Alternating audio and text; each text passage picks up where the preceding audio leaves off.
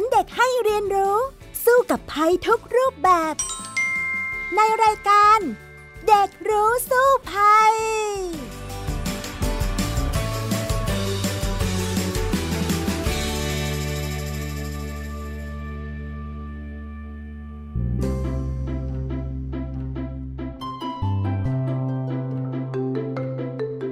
วัสดีค่ะ คุณผู้ฟังคะต้อนรับกันอีกครั้งในรายการเด็กรู้สู้ภัย วันนี้พี่ดารินกำเนิดรัฐมาพร้อมน้องแท็ทีพบเกรียงปริญญากิจนั่นเอง สวัสดีค่ะน้องแท็สวัสดีครับพี่ดารินค่ะสำหรับวันนี้นะคะ คุณผู้ฟังคะเรามีหลายเรื่องที่จะมาพูดคุยกัน โดยเฉพาะเป็นเรื่องเกี่ยวกับสื่อโซเชียลมีเดียนะ ซึ่งสงสัยว่าเอ๊ะวันนี้น้องแท็ได้ทำไมถึงอยากคุยเรื่องนี้ล่ะคะ ก็ช่วงที่ผ่านมานะครับ ผมก็ได้มีโอกาสอ่านข่าวหนึ่งครับ เกี่ยวกับเด็กคนหนึ่งนะครับ ที่เขาถูกพ่อแม่ถ่ายวีดีโอของเขาเนี่ยเรียกว่าเกือบจะตลอดชีวิตเลยนะครับ เพื่อที่จะถ่ายทอดเรื่องราวของเขาสู่สาธารณชนผ่านทางสื่อออนไลน์นะครับ ซึ่งทำให้เขามีความรู้สึกเครียดกดดันซึมเศร้า และผลเสีย และส่งผลเสียต่อสุขภาพจิตนะครับ โดยเหตุผลเนี่ยก็มาจากการที่เขาถูกถ่ายคลิปตลอดเลยในทุกๆวัน หลายๆคนนะครับอาจจะรู้สึกว่าไม่เข้าใจว่าแค่การถ่ายคลิปสั้นๆเนี่ยของเด็กคนหนึ่งทำให้ทำไมเขาถึงเป็นแบบนี้ได้ วันนี้ผมจึงอยากที่จะหยิบประเด็นนี้ขึ้นมาคุยกับพี่ราดินครับ ก็คงต้องถามน้องแท็ก่อน ความรู้สึกที่อ่านข่าวนี้แล้วอ่านแล้วรู้สึกยังไง และคิดว่าทำไมเด็กคนนี้เขาถึงเครียดอะคะที่ถูกคุณพ่อคุณแม่ถ่ายคลิปเรื่อยๆอะค่ะโอ้โห มันก็คงมีหลายเหตุผลเลยนะครับพี่ดารินที่ทำให้เด็กคนนั้นเครียดนะครับ จากการที่ผมอ่านข่าวเนี่ยก็เพราะว่ามัน มีเหตุผลหลาย ๆ อย่างเลยนะครับ เพราะว่าเขาได้ทำการดิสออกมาครับว่ามีเหตุผลอะไรบ้าง อืม ถ้าอย่างนั้นเดี๋ยวไปคุยกันในรายละเอียดในช่วงแรกของรายการกันเลยดีกว่านะคะ ช่วงรู้สู้ภัย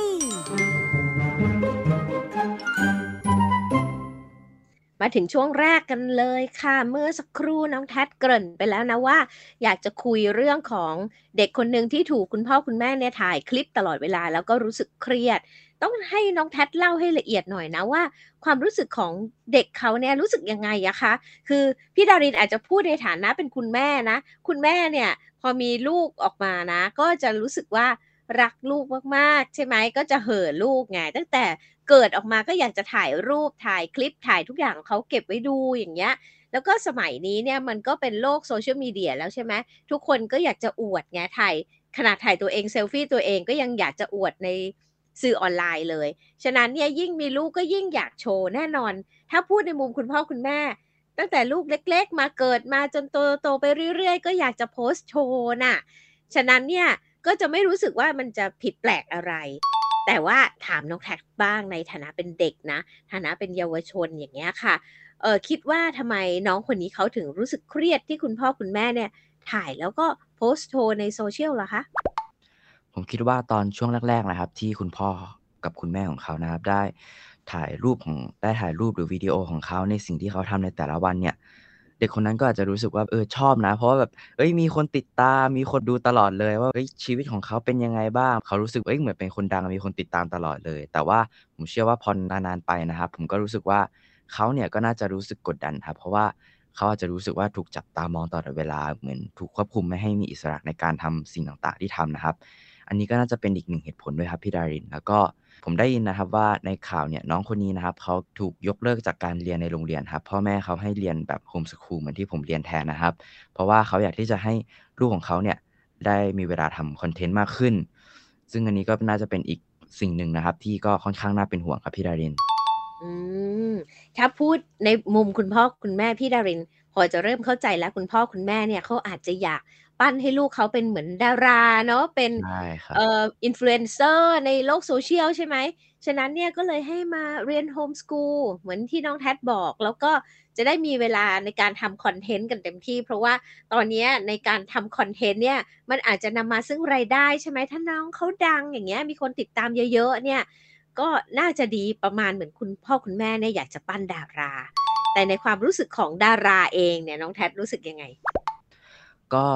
อย่างที่บอกไปครับช่วงแรกๆเราก็จะชอบครับ เพราะว่าเราได้เป็นจุดสนใจได้รับความชื่นชอบจากทุกคนเลย แต่เวลาผ่านไปนะครับนานๆเนี่ยผมเชื่อว่านี่ก็น่าจะเป็นสิ่งที่เกิดขึ้นกับดาราทุกคนนะครับ ช่วงแรกๆอาจจะชอบ แต่ว่าพอช่วงหลังๆก็จะรู้สึกว่าเอ้ยมันมันเริ่มเหนื่อย เรารู้สึกถูกจับตามองตลอดเวลา ไม่มีอิสรภาพในการทำสิ่งต่างๆ เหมือนเราต้องแบบทำในสิ่งนี้เท่านั้นมีกล้องจับเรา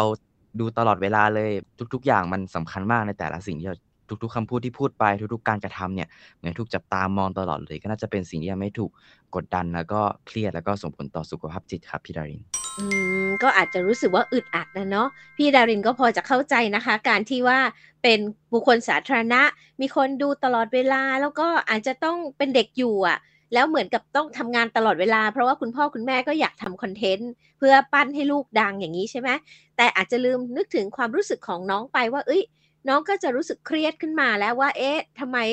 ถึงต้องถ่ายตลอดนะ อยากจะมีโลกส่วนตัวบ้าง โตขึ้นมาก็ไม่ไม่อยากจะอยู่ในสายตาผู้คนตลอดเวลาใช่ไหมคะ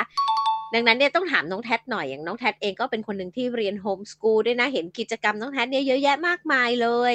แล้วน้องแท็เองก็รู้สึกจะมีเพจของตัวเองด้วยใช่ไหมต้อง balance เรื่องนี้ยังไง ต้องทำไงให้ รู้สึกว่าเออเรามีโลกส่วนตัวด้วยนะ แต่เราก็สามารถ ทำงานแบบนี้หรือว่าเรียน homeschool แล้วก็ใช้ชีวิตอยู่อย่างนี้อย่างมีความสุขได้ละค่ะ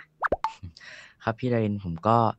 เรียกว่าใช้วิธีการ balance ก็คือผมจริงๆ ผมไม่ค่อยโพสอะไรเยอะครับ ในสื่อสังคมออนไลน์นะครับ ก็มีบ้างครับพี่ดารินแต่มันไม่ได้เยอะแบบเออเราโพสทุกวันเราแบบให้คนรู้ว่าเอ้ยวันนี้เราไปทำนี่ทำนู่นเราก็จะบอกในเรื่องที่มันเป็นเรื่องที่เราคิดว่ามันแชร์ได้ มันเป็นเรื่องที่แบบมันไม่ใช่ private มากครับ มันแบบมันสามารถจะ public ได้นะครับ เช่นแบบ อะอย่างวันนี้ครับผมไปเล่นดนตรีที่นี่ผมก็จะแบบถ่ายคลิปหรือแบบถ่ายวิดีโอ หรือถ่ายรูปตัวเองเล่นมาเพื่อให้แบบรู้ว่าโอเค วันนี้เราทำสิ่งนี้นะครับ แต่ว่าสำหรับบางครั้งเนี่ย ผมก็มีอารมณ์ที่แบบว่าเฮ้ยวันนี้เราเล่นไม่ดีอะเราไม่โพสดีกว่า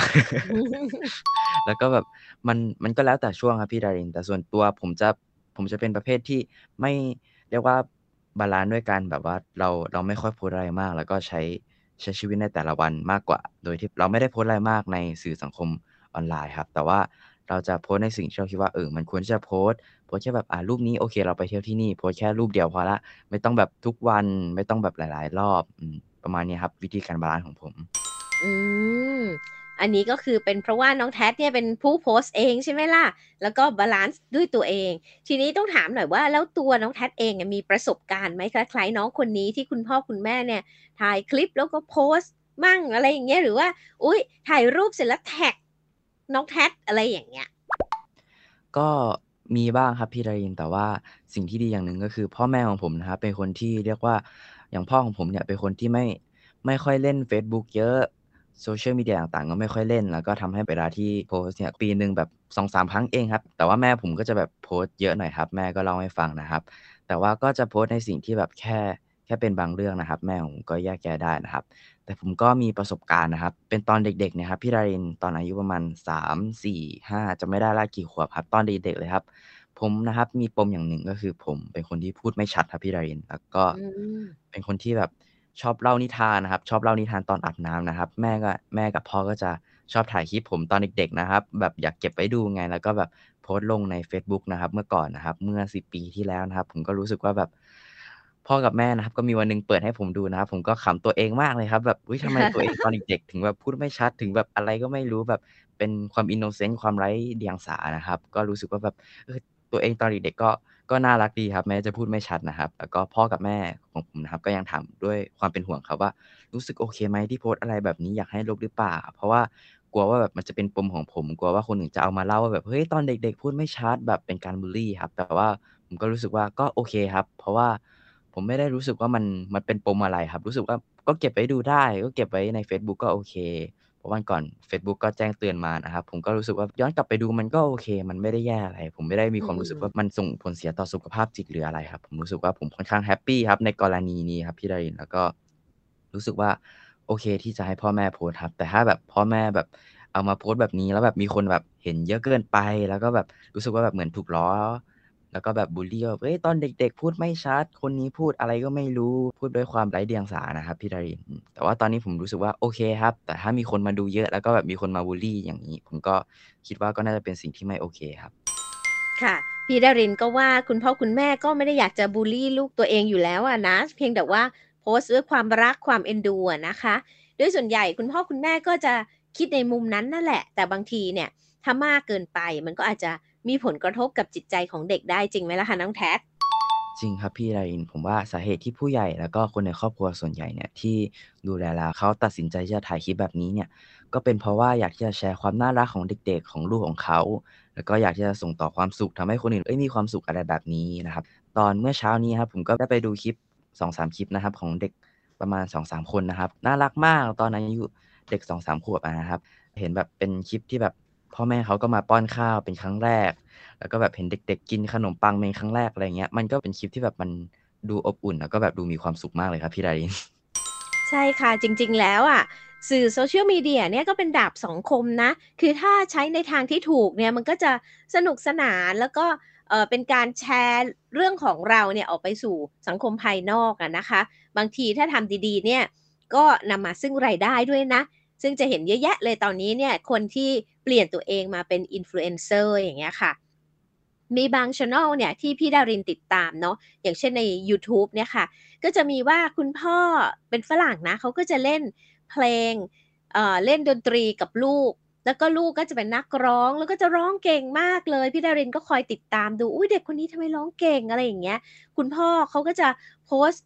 เด็กคนนี้ร้องเพลงตั้งแต่เล็ก ๆ เลยห้าขวบหกขวบโตขึ้นมาเรื่อย ๆ อย่างเงี้ยค่ะ ก็เป็นอินฟลูเอนเซอร์คนหนึ่งนะที่พี่ดารินติดตามอยู่ หรืออีกเยอะแยะมากมายอะ หรือบางคนเนี่ยก็โพสต์สัตว์เลี้ยงของตัวเองนะไม่มีลูกก็โพสต์สัตว์เลี้ยงของตัวเองเนี่ย จนเจ้าหมาตัวนั้นเนี่ยกลายเป็นอินฟลูเอนเซอร์เหมือนกันนะคือคนติดตามดูเยอะแยะเลย น้องแท็คิดยังไงกับเรื่องนี้ล่ะคะในการที่ว่าบางทีผู้ปกครองเนี่ยก็ ก็อยากจะโพสต์ต่อไปออยากจะบอกอะไรกับผู้ใหญ่ในในมุมของเด็กบ้างล่ะคะ ผมมองว่ามันเป็นเรื่องที่ดีครับพี่ดารินเพราะว่าส่วนตัวผมรู้สึกว่าถ้าเกิดว่าเราโพสต์ในอย่างที่พี่ดารินบอกมันก็เป็นดาบสองคมนะครับ มีด้านทั้งด้านที่ไม่ดีแล้วก็ด้านที่ดีครับ ถ้าผู้ใหญ่รู้จักการที่จะแบบโพสต์ในเรื่องที่ถูกต้องโพสต์ในเรื่องที่แบบมันมันสามารถจะเล่าในเรื่องนี้ได้ เป็นเรื่องที่มันไม่ private เกินไป เป็นเรื่องที่แบบไม่ใช่เรื่องในบ้านนะครับ เป็นเรื่องแบบ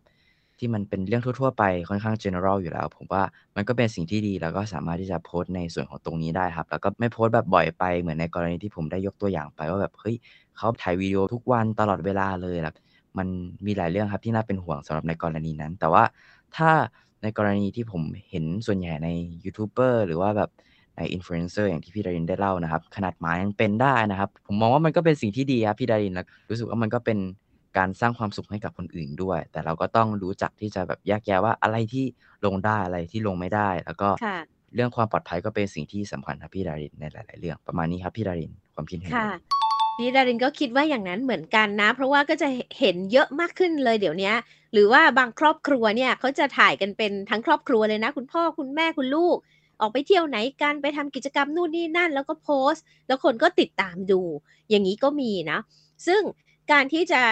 เด็กเนี่ยพอโตโตๆขึ้นมามีโลกส่วนตัวอย่างที่เราคุยกันมาในตอนต้นใช่ไหมคะ แล้วก็รู้สึกว่าไม่มีโลกส่วนตัวเลยเพราะโพสต์มากเกินไปอะไรแบบนี้คุณพ่อคุณแม่ก็อาจจะต้องหาสมดุล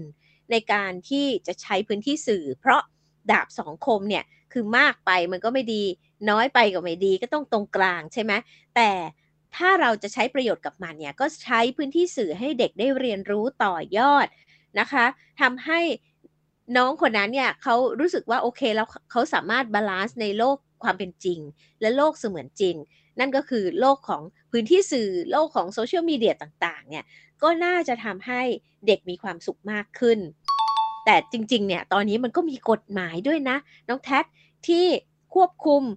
คุ้มครองข้อมูลส่วนบุคคล อันนี้น้องแท็เคยได้ยินไหมล่ะคะเคยเห็นครับพี่ดารินเขาเรียกว่ากฎหมาย PDPA ใช่ไหมครับ ใช่ค่ะ ประเทศไทยของเราเนี่ยนะใช้กฎหมายนี้นะมาคุ้มครองข้อมูลส่วนบุคคลมา ตั้งแต่ปี 2562 แล้วนะคะ ซึ่งเขาก็จะบอกว่า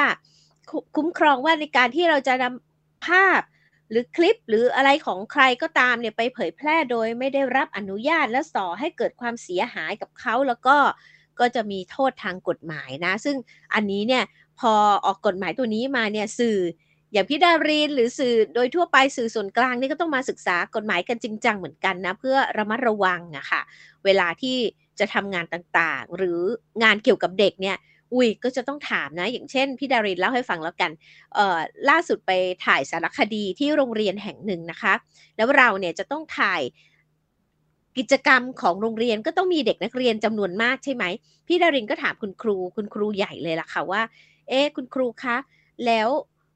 การถ่ายเด็กนักเรียนเนี่ยจะต้องหลบยังไงไหมแล้วถ่ายเห็นหน้า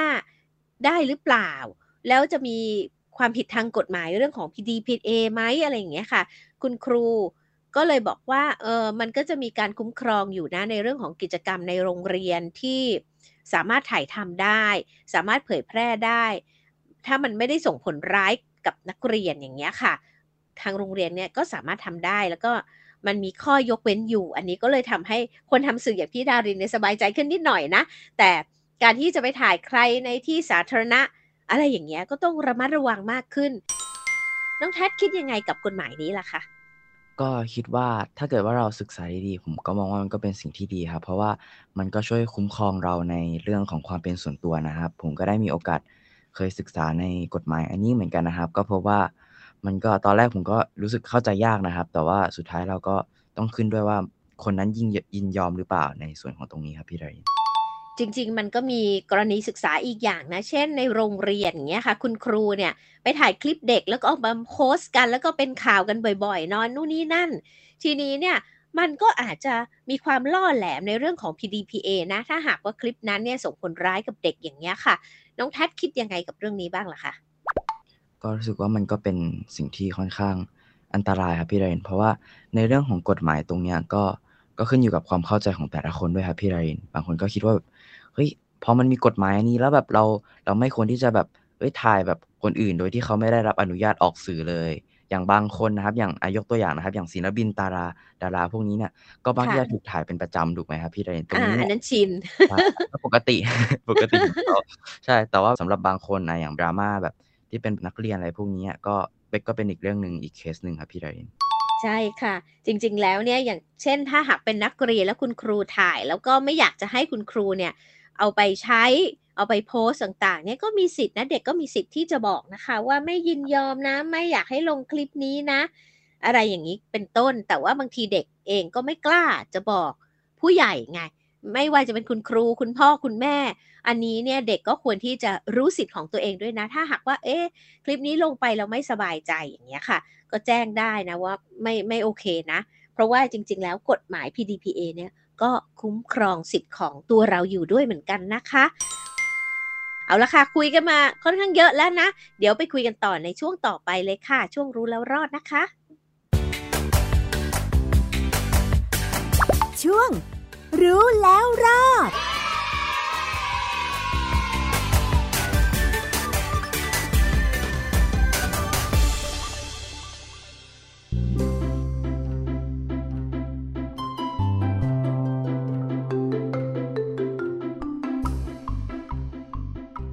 เอาละค่ะ มาสู่ช่วงรู้แล้วรอดแล้วนะคะ เราก็คุยกันมาค่อนข้างเยอะนะ ในเรื่องของการโพสต์คลิปต่างๆ แล้วทีนี้อยากจะมาคุยกันต่อกับน้องแท็กนะคะว่าจริง ๆ แล้วเนี่ยรู้ไหมว่าแพลตฟอร์มออนไลน์ต่าง ๆ เนี่ยมันก็มันต้องมีความรับผิดชอบด้วย ซึ่งมีหลาย ๆ แพลตฟอร์มที่เขาออกมารับผิดชอบ แล้วก็ออกมาป้องกันไม่ให้มีการบูลลี่เด็กหรือทำให้เด็กเนี่ยถูกละเมิดสิทธิส่วนบุคคลมากเกินไปด้วย อย่างเช่น เราก็จะรู้กันคนไทยเรานิยมใช้เยอะๆ ก็มี Facebook Line TikTok YouTube อย่างนี้ใช่ไหมคะ ซึ่งส่วนใหญ่เป็นของอเมริกาละค่ะ แล้วก็ได้รับความนิยมไปทั่วโลกด้วย